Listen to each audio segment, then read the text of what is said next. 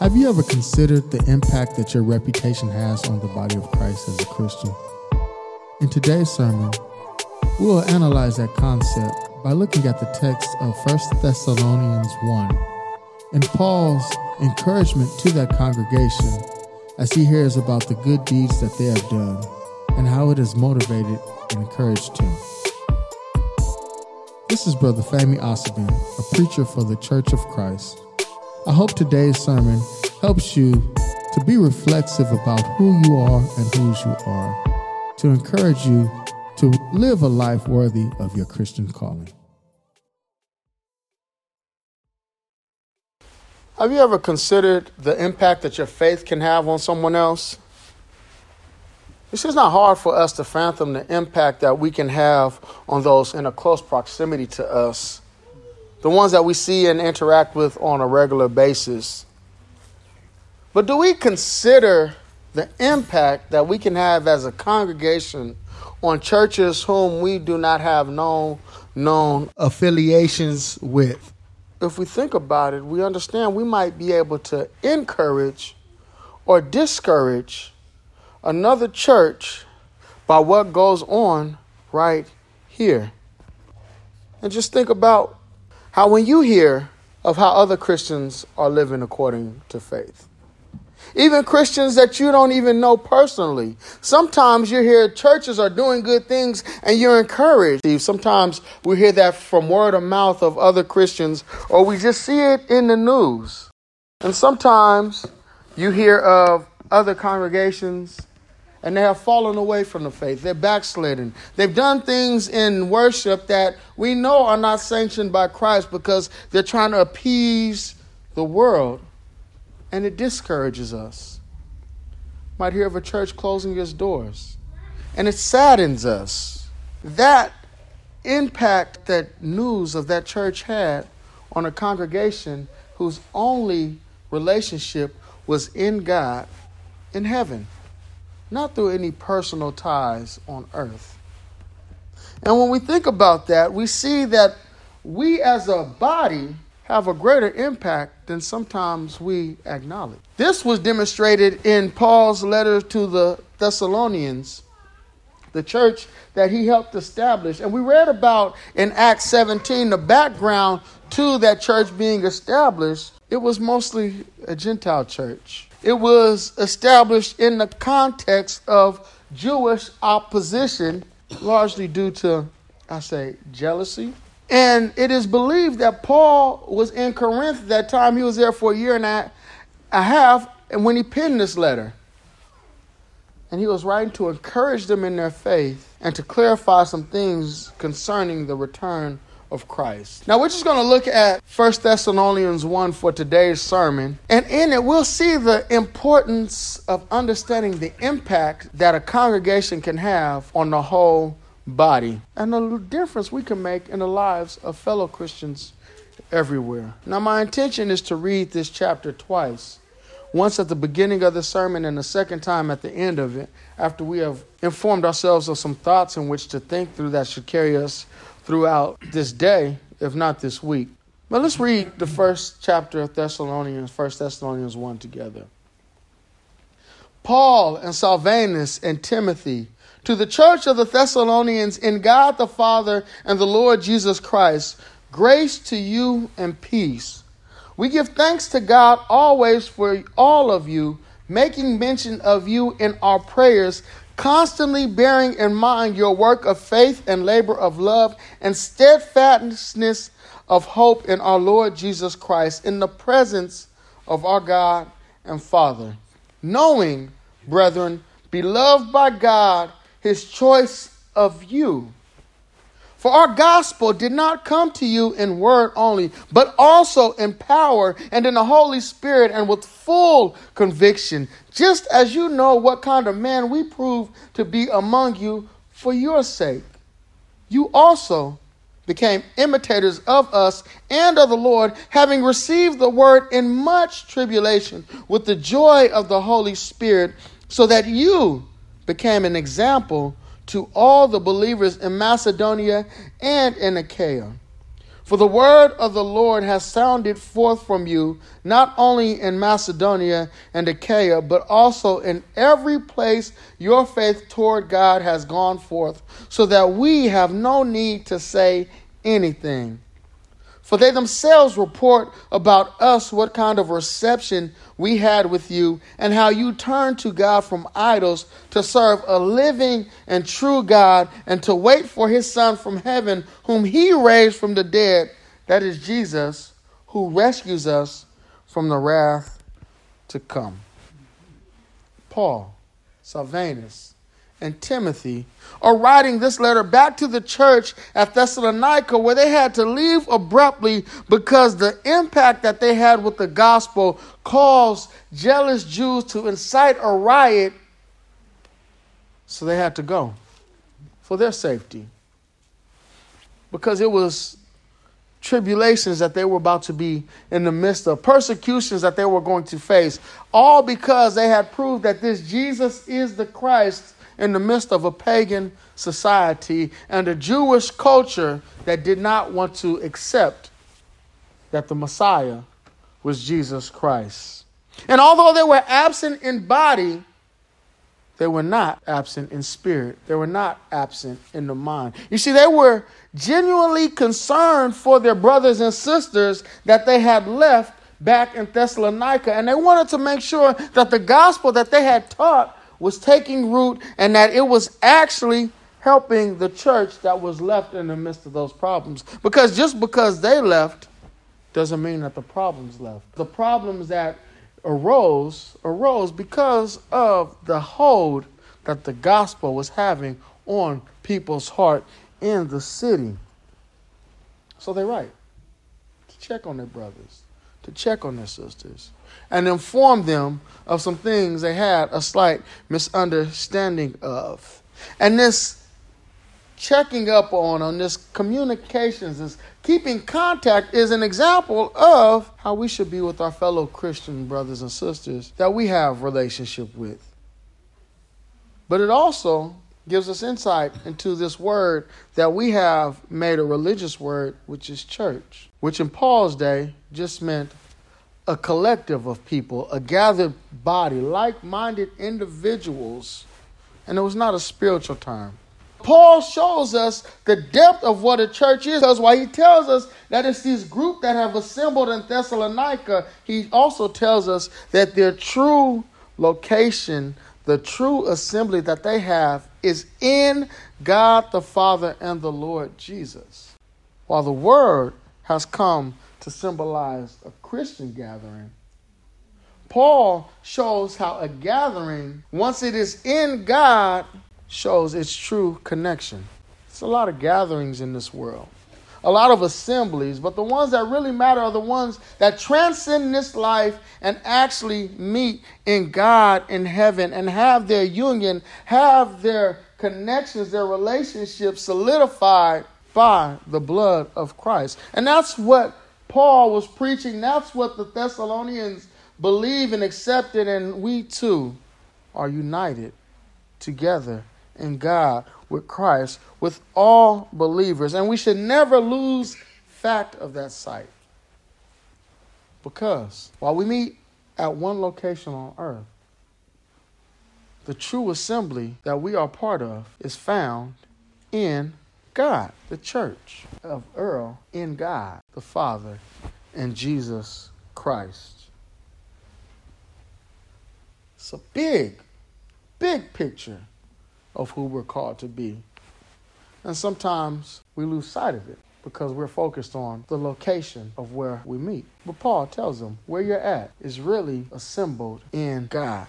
And Paul understood the grandness of the big picture of the church, I think, better than anybody. On all the missionary journeys that he went to, he established pockets of congregations that assembled while in those locations, but had their real location, their real connections in God. Three missionary journeys are recorded in Scripture.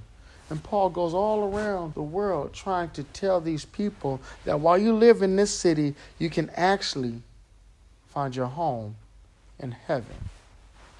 That's what he's trying to remind these people of. And realizing the connection that they had in Christ, Paul informs them he's constantly praying for them. Constantly praying for those in Thessalonica. And this is not just some generic prayer. Paul is very specific about what he prays for. Their work of faith, their labor of love, their steadfastness of hope in the Lord Jesus Christ. And at times, due to lack of relationship with others, we don't pray for the things as we ought to. We'll have a generic prayer instead of a prayer that speaks specifically to what a person is going through. So, Paul, aware of what's going on in Thessalonica, he prays specifically for what they are doing. They're working in faith. The labor that they're doing towards God is done in love, and their hope in Christ is steadfast. And this is not only evident to Paul, Silvanus, and Timothy, but God sees it as well. Their deed evident to man and to God. And that gives us insight into why Paul can talk about the influence that they had was well known because they were actually being motivated by the hope of Jesus' second return, of finding their home in heaven to cause them to act in this life right here. And not let the tribulations that they were facing from the prosecutors in Thessalonica, from those who opposed the message in Thessalonica, to keep them from being active for the Lord. They knew that there was something greater for them, even if it meant that they had to go through a whole lot of problems in this life, a whole lot of oppositions in this life to obtain the heavenly hope. But we also see something else about prayers.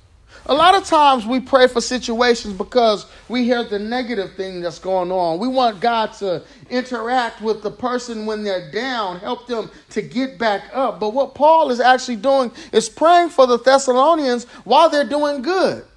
They're working. Their faith is demonstrated. Their hope is being put into action. And this is when Paul is saying, I'm praying for you because you're doing that. Just think how much stronger they were because they had an advocate in prayer while they were doing what was right.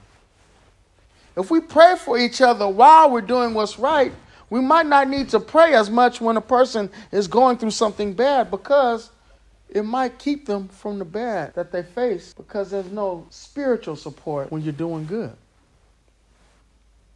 We consider when we were doing good in our lives and it got to a point of when we weren't doing as good was people praying for us in our successes? Were we even praying for ourselves during our successes? Sometimes we get to a point to where we're doing good and we're like, God, you're you're giving me the power to do this, and so I got everything I need. But we forget that we need to thank God. Please continue the success that you're giving me. Pray for others as we see that they're being successful. And I know that we pray a lot of times for the preacher in church, but how about when we get home, pray for each other? I see that brothers and sister Barnes is doing good. I see that they exhibiting faith. I see that they're doing what I would consider as what they need to do. God, continue to bless them to do that. And let's not wait till we hear that I'm struggling to get on our knees and pray for each other.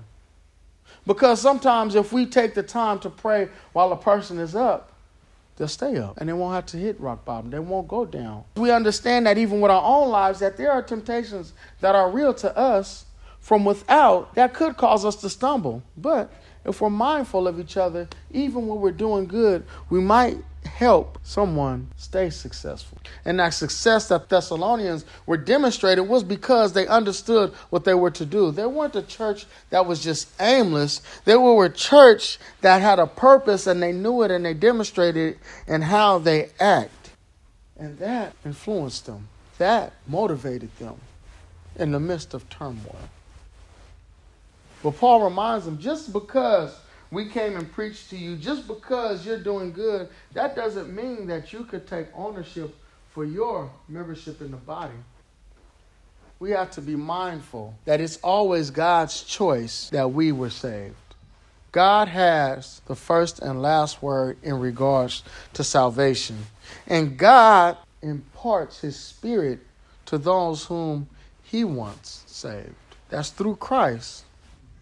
But we have to understand that we can't get so high minded on ourselves and think that God is saving me because of me. Rather, appreciate the fact that God has given us salvation and allow that to motivate us because God is the one who's opening the hearts of people through his son Jesus Christ. And that's not something to get high minded about, but it's also helps us to understand that we have no choice in who will answer this gospel call. So we speak this message as Paul does. And those whom God opens a heart to, they receive it. We can't determine who's going to be a Christian or who's not. All we determine is how we will allow ourselves to be utilized by God. And those who come, we gladly accept and we thank God for the work that they do for the sake of the gospel because their work should be in concert with ours because we're all working towards the same aim which is to promote a Christian character in this ungodly world. And once we get that, we have a focus that's demonstrated through the way that we live. But that focus, that acceptance into Christ, starts with the Word, with the gospel, in which Paul tells them that the gospel that they received, the news of the death, burial, resurrection, and salvation being open to all men, did not just come with words, but also in power and in the Holy Spirit and full conviction. So this message of truth that they told, it was accepted, believed, which caused the Thessalonians to aim their life totally different from where they had been. And then God empowered that word and the Holy Spirit interacted with them and reassured them. Question When you were baptized, was that something that you did alone? I'm not talking about without other people, but I'm saying, is that something that God didn't participate in? I'm speaking on myself now. I noticed that when I got serious, when I got serious, I had a spirit of peace that I've never experienced in life within. And that helped me to understand that God's Spirit really was real working in me. When I started focusing myself on studying God's Word, I started to see connections through the studies. And I'm not saying that this is something that's just special to me, but this is what God gives all of His people when we choose to dedicate ourselves to Him. He actually works with us, and His promises he fulfills. The ones that's given to us through Scripture, He actually fulfills them to us. And it's not as if we have just believed some good story, some good message, as if we watched Star Wars and were entertained. But no, we believe the truth. And it's empowered because the God of this world he created us and He left us a way in which to get back to Him, and He didn't leave us alone. And when we understood that, He brought us closer to Him. The relationship that He was seeking to have with us, He worked to deepen it, to strengthen it. And in response to that, we live our lives in a way that shows that we're convicted of this message. The Thessalonians, they were convicted because that was a largely gentilic church. And in those days, there was a pantheon of gods that the Gentiles believed in. To not believe in all of those gods, Zeus, the Hermes, and all of those other pagan gods, one was thought to be an atheist. But that's what Christians were considered because they denounced those other gods. And religion was a far more bigger part of people's life than it is now. Almost all settings, they gave some honor to a deity. And so, what the Thessalonians did was when they denounced all of that and accepted Jesus Christ as the Lord, they denounced the ways of the world. So you have Paul telling the church in Corinth, which was similar in culture to Thessalonica, that you guys should not be eating at these halls to where people are eating at because they're giving honor to these pagan gods. And your presence there is saying that you actually believe to some extent in that God, which is not a God. And if you don't believe in it, you're actually going to offend somebody else's conscience because they'll think you do.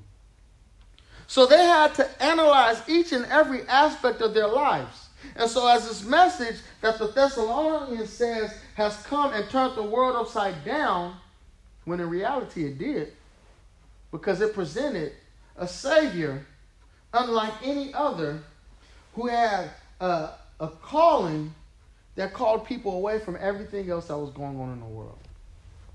Yes, it called Jews to the true identity of the Messiah that God had been pointing to through Old Testament scriptures, but it meant that they had to forsake the law. Well, not forsake the law, but they had to change their stance towards the law, and the law was not what was saving them. It was this Jesus.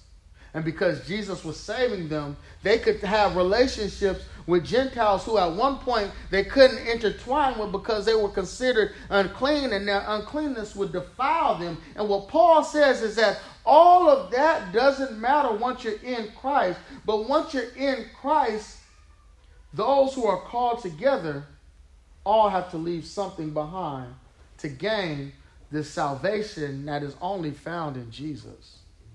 So for the Jews, it's this law that defined us.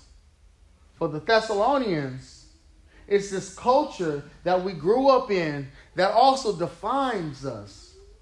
And the church that accepted that, they left all that behind and took on this gospel message, and it actually meant that they became a new creature in Christ, had a whole new way of being that was counter to everything else in their lives. And this was evident in the way that they lived. This gospel message calls not just a change in orientation to who was God, but also a change in action and how to relate to that God. But Paul didn't expect the Thessalonians to do something that he didn't do.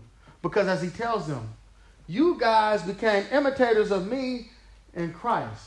So what he taught them, what he preached to them, what he it gave to them, he also exemplified it. Think about it.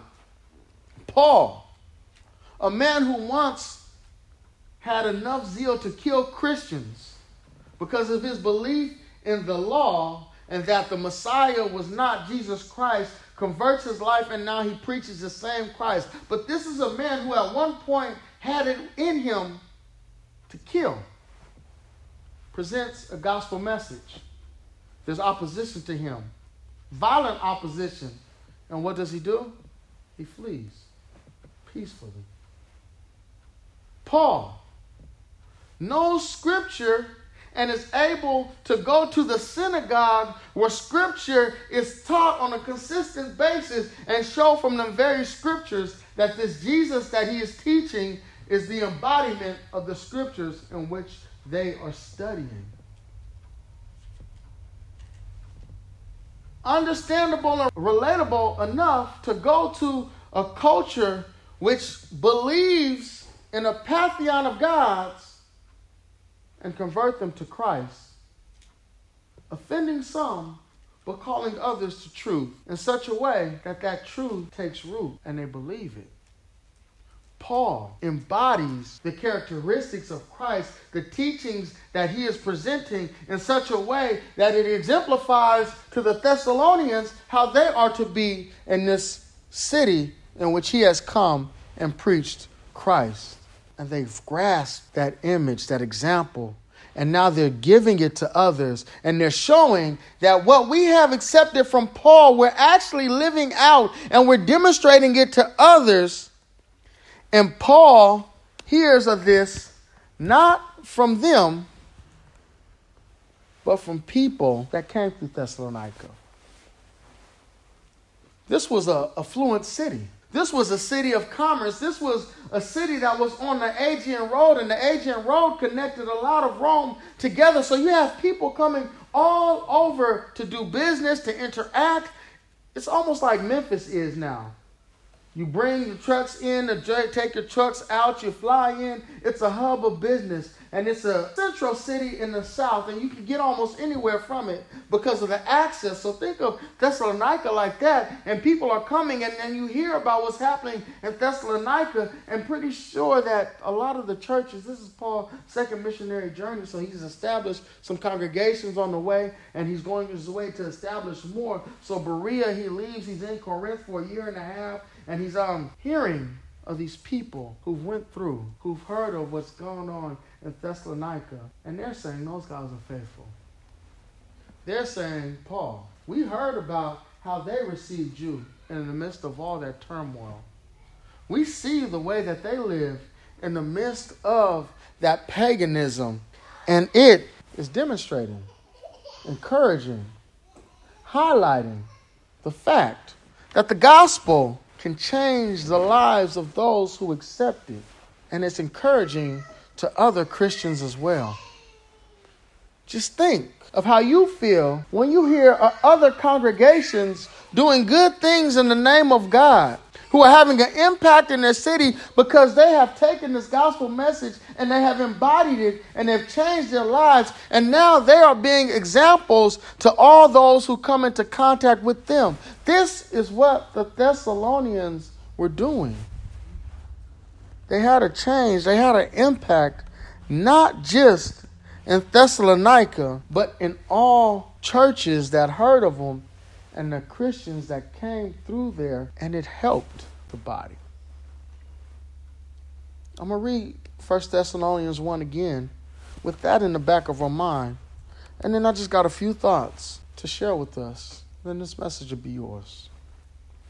Paul and Silvanus and Timothy to the church of the Thessalonians in God the Father and the Lord Jesus Christ, grace to you and peace.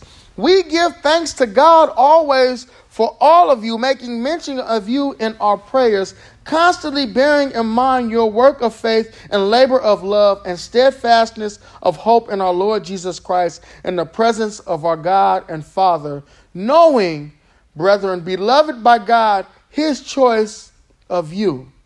For our gospel did not come to you in word only, but also in power and in the Holy Spirit and with full conviction, just as you know what kind of men we proved to be among you for your sake. You also became imitators of us and the Lord, having received the word in much tribulation with the joy of the Holy Spirit so that you became an example to all the believers in Macedonia and in Achaia. For the word of the Lord has sounded forth from you, not only in Macedonia and Achaia, but also in every place your faith toward God has gone forth, so that we have no need to say anything. For they themselves report about us what kind of a reception we had with you, and how you turned to God from idols to serve a living and true God, and to wait for his Son from heaven, whom he raised from the dead, that is Jesus, who rescues us from the wrath to come.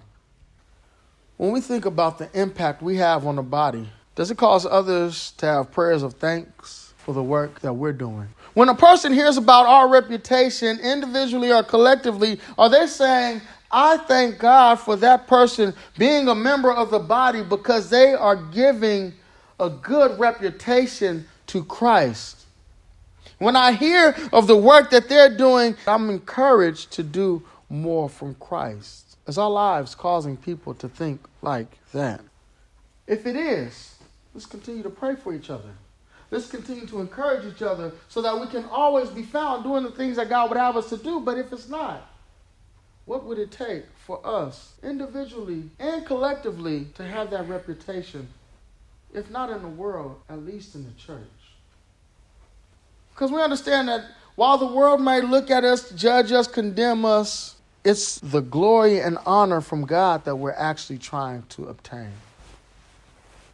And our fellow brothers and sisters, while they're not the final judge in our actions, they could give us insight into if we are headed the right directions.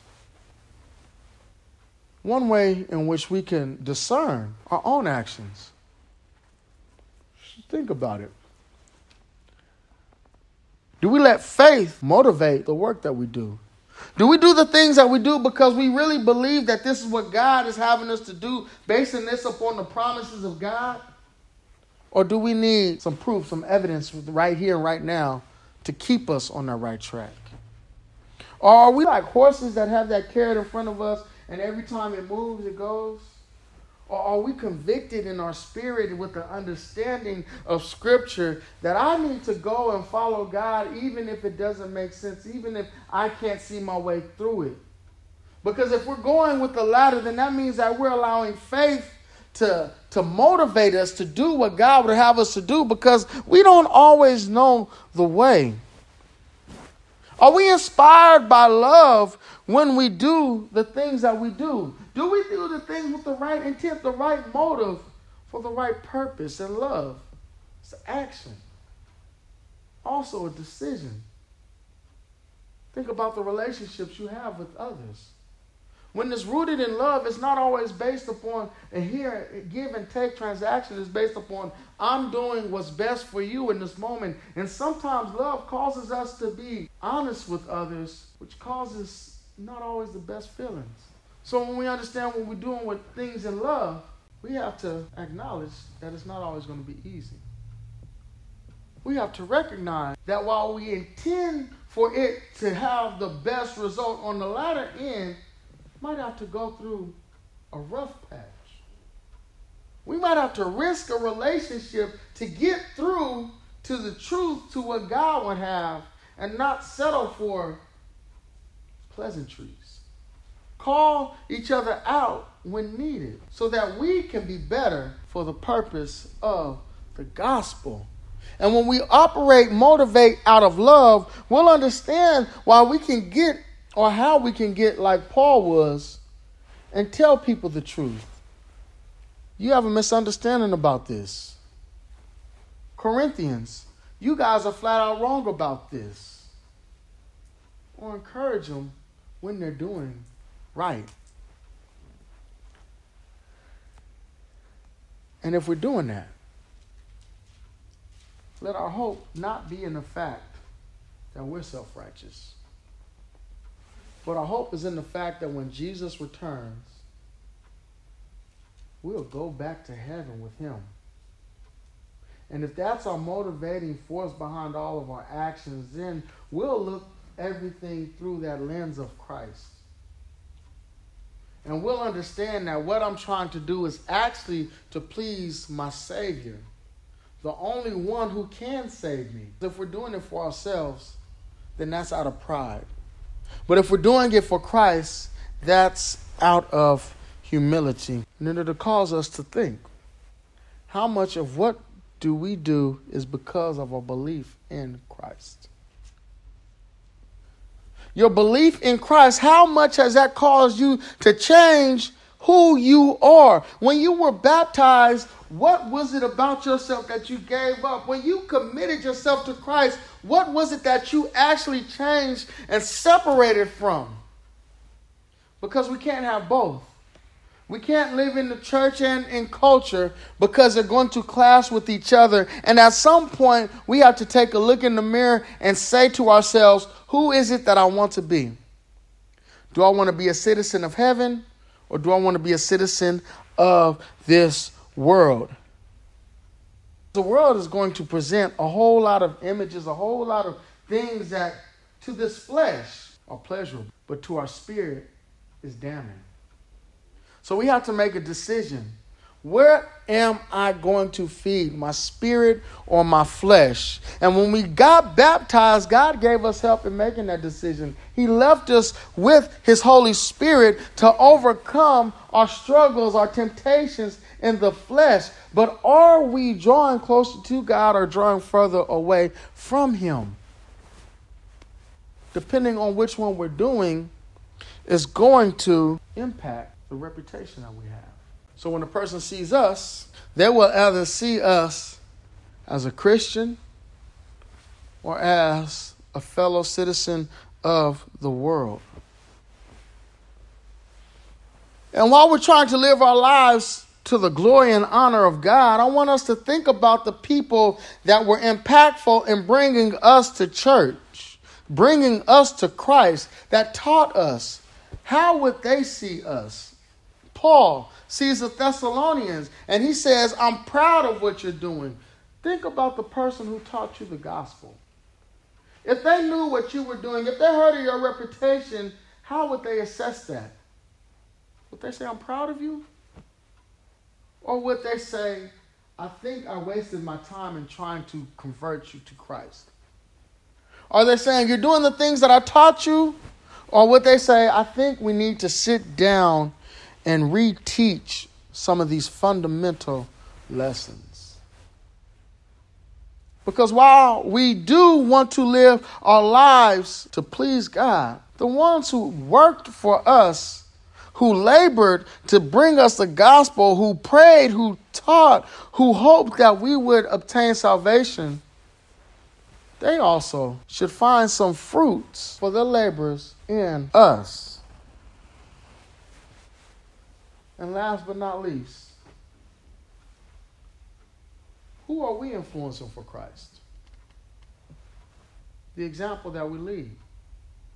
Do those whom we tell we're Christians do they believe that we follow Christ because of what we do? Do the words that we speak exemplify God speaking through us? Because we're going to leave, we're going to teach, we are going to live our lives. And they say a lived life is the lesson a person leaves behind. So, however we live, somebody's learning from it. Is it learning godliness or worldliness? And as we consider that today is Father's Day, we're mindful of our earthly fathers and the examples that they left behind for us. But it's our Heavenly Father who sent His Son that exemplified how we all are to live, that we should be striving to please with our efforts. And in doing such, we should be connecting people to his son so that they will have the same salvation we are afforded. Not because we're so great, but because our Father is. And he's choosing people through his son, Jesus Christ, in which to bring eternal salvation. We believe that gospel message, let's live it out. And let's do all that we can so that our reputation precedes us in a good way. I hope this message goes with you. I hope that as you read Thessalonians, you're reminded of you're reminded of the examples of a good church and the impact that we can have on even strangers in Christ and how we can influence somebody with the faith that we exhibit, even if, even if we don't know them personally. I'm not sure what that sermon leaves you. My prayer is that you will contemplate it and incorporate it into your Christian life. If you're not a Christian, I ask, what's stopping you? God sent his son Jesus to freely extend the gift of salvation to all who will follow him. To get that salvation, one must follow the examples set out in Scripture. The book of Acts, which details the church's beginnings and expansions, shows us biblical examples of those who were saved. A good place to look is in Acts 2, where you get Paul preaching the first gospel sermon and the response of those who heard and believed his message. They repented and were baptized, which added them to the church Christ established. The Bible only teaches of one church. If you want to be added to it, go to your local church of Christ and tell them your desire to be washed of your sins and to live a godly life. Study your Bible, put its teachings to practice, and you will make heaven your home.